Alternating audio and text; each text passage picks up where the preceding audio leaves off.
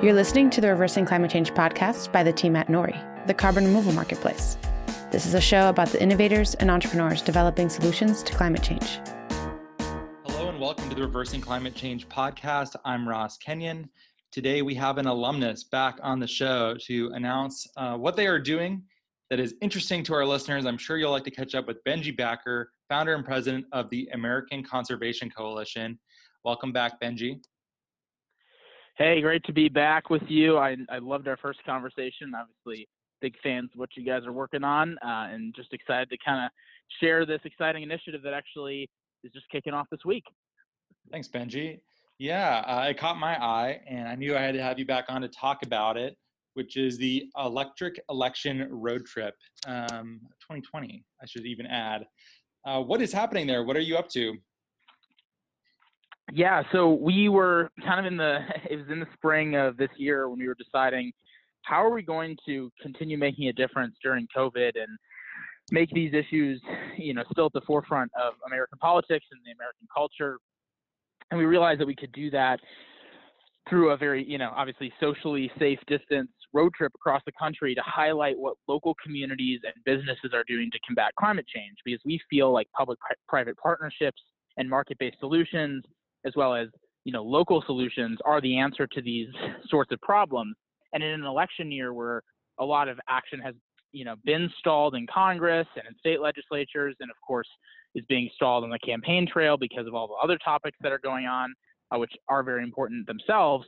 We felt like it was really necessary to take the initiative to go across the country in a Tesla X for 45 days and do almost 35 uh, podcasts uh, in different states across the country to show what small companies, large companies, and local individuals are doing to combat climate change within their own communities, and not just focus on the coast, not just focus on you know your typical environmental hubs of Seattle and San Francisco and other places like that, but actually go to you know what they say is real America, right? You know we're going from Seattle to where I am right now, which is Jackson Hole, Wyoming, to South Dakota, you know, to states like that, as well as some of the coastal states on the East Coast, like New York and New York City, to really tell this story that it's not just, you know, this one size fits all way to fight climate change, that you can do it in every geographic region and you can do it via these market based public private partnership and innovation based solutions.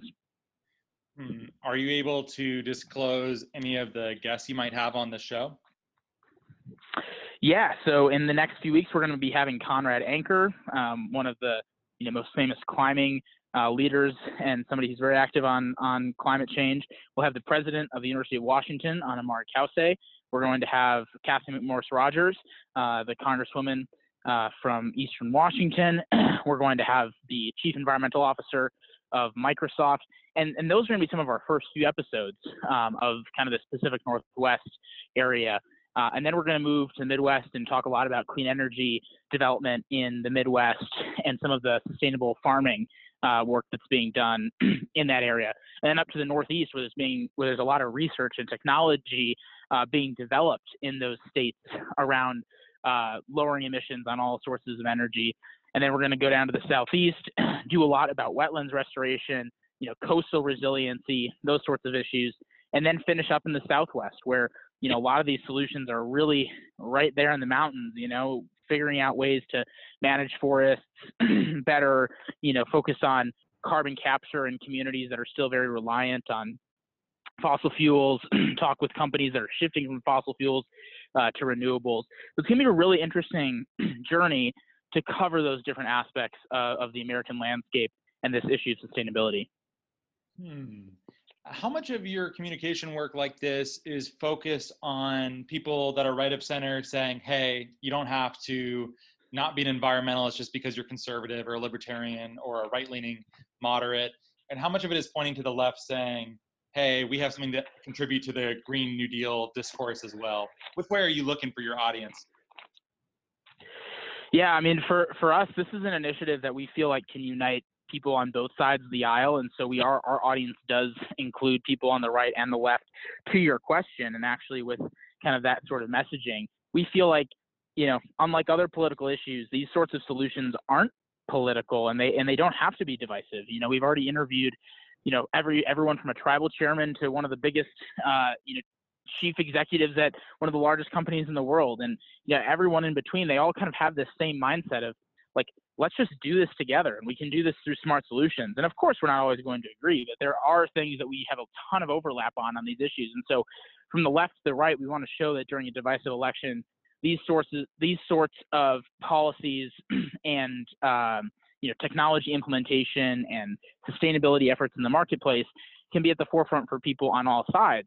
but we also want to show that the, the the the issues around climate change don't have to be solved via big government all the time. And I think that that's a fatal flaw of the climate change movement has been always relying on a one size fits all policy at the federal government level if you know anything about the American Conservation Coalition or me, you will realize that I do believe the federal government has a role in in sustainability and climate change, and we and we've advocated for policies like that.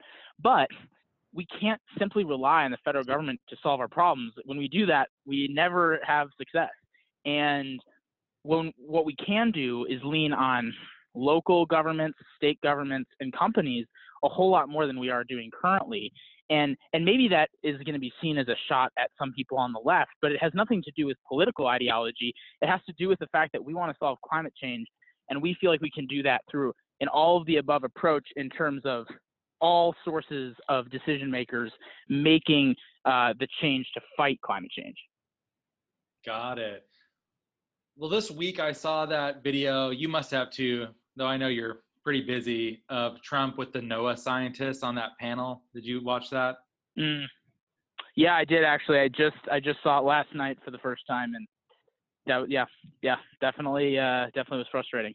It hurt my brain a fair amount. Um, what's it like trying to work um, and, and influence the right of center, especially in in DC, where you guys spend a lot of your time?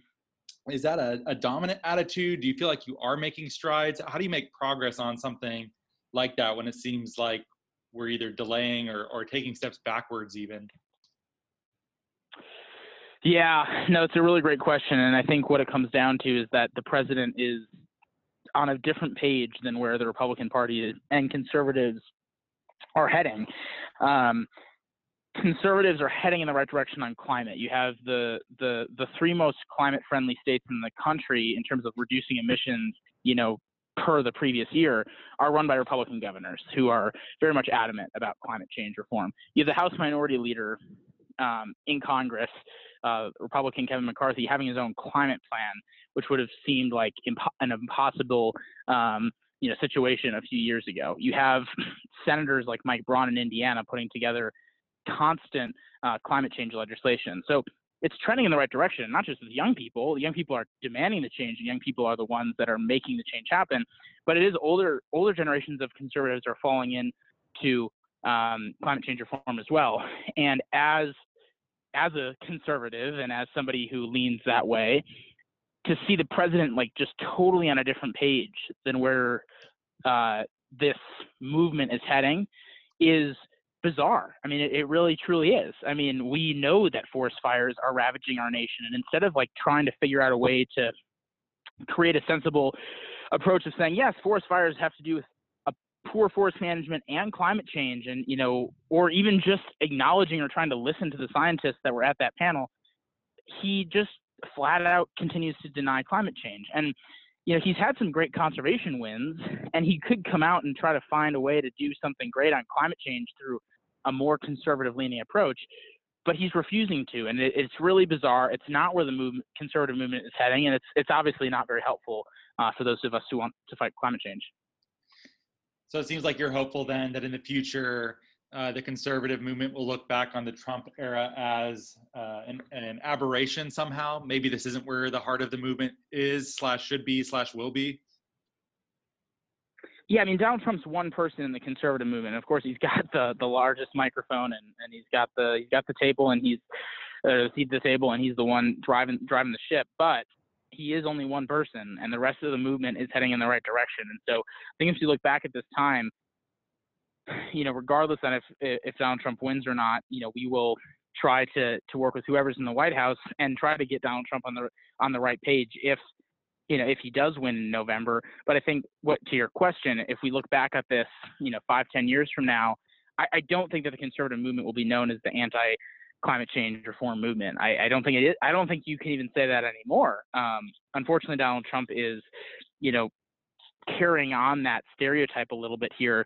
But I do think that it is a aberration to, to reality. I think that their Republicans are on the becoming on the right side of history on this issue, and you know the amount of bipartisan bills in Congress to fight for climate change reform is absolutely incredible. And I think that that's there's a lot of there's a lot of power to that. And you know, whenever the the the era of Trump is over, regardless if he comes in the right direction or not, I think he, he he's not going to hold up um, the Republican Party and the conservative movement being better stewards on climate change, and we're already seeing that happen here in 2020.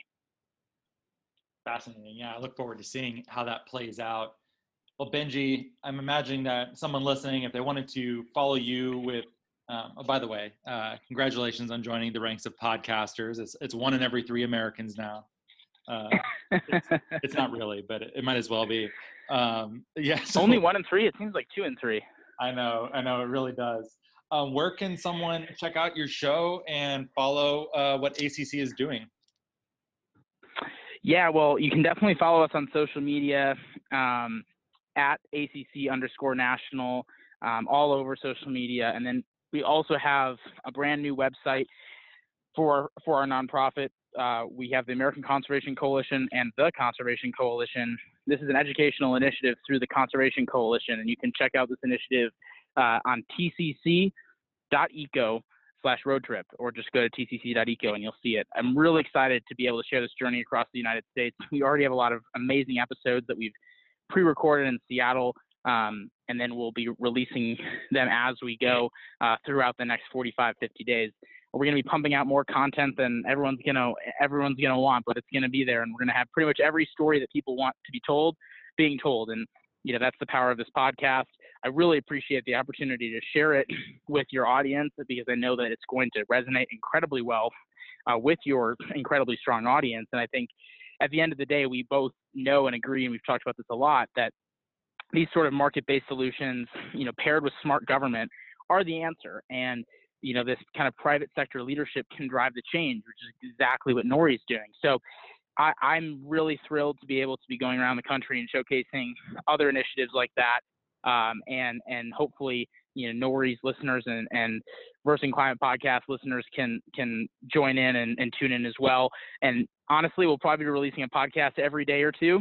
So if you're uh, constantly pressing the refresh button, you might see a new video um, every day. So really excited to continue kind of inspiring people around these sorts these sorts of solutions and realize that it will take all of us to fight climate change, and it's not just going to be the members of Congress and the president that decide if the United States is going to be a leader or a follower when it comes to reducing carbon emissions. I love it. And I love the solutions focus too. I think that's really uh, agency granting. People like it, they don't feel hopeless. And it's also going to take a gigantic portfolio approach um, rather than just like one singular uh, policy or, or approach in general. So very cool, Benji. What's the name of the show too? I imagine people probably want to listen in their podcast app. What are you calling it? Yep.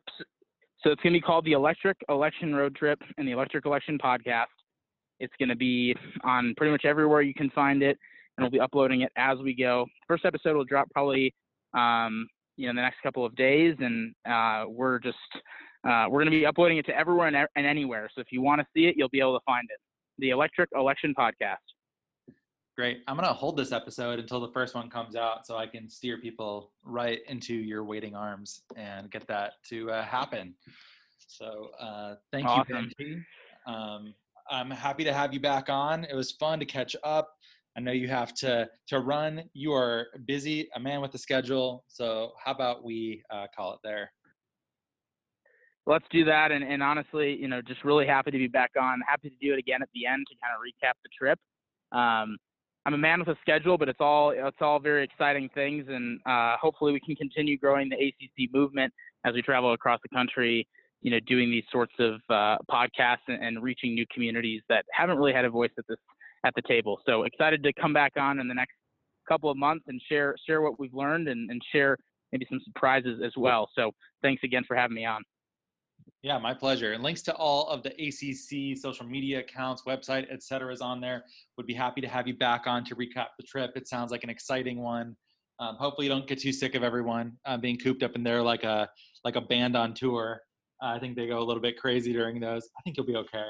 But uh, good luck to you guys. Hey, 50 days together in a car is going to be a, a test in itself, and I think you know, we'll probably be able to tell a lot of stories, not only from the stories we're hearing about climate change reform within local communities, but also we will tell stories about how is it to be on a road trip with people that you don't really, you know, know incredibly well for 50 days and, and how that turns out. So a little bit of a social experiment and uh, a podcast all in one. If I have to hear Benji say public-private partnership one more time, I'm going to lose it. So. well, you're gonna be hearing it a lot more. So get it, get ready for that. You're gonna lose it. Okay, cool. Thank you, Benji. Thanks for being on the show. Yeah, appreciate it. Yeah, um, thanks. And if you like the show, write us a review on Apple Podcasts or iTunes. We always appreciate that. Um, follow us on social media. There's a link to our Patreon in there too. And thanks so much for listening.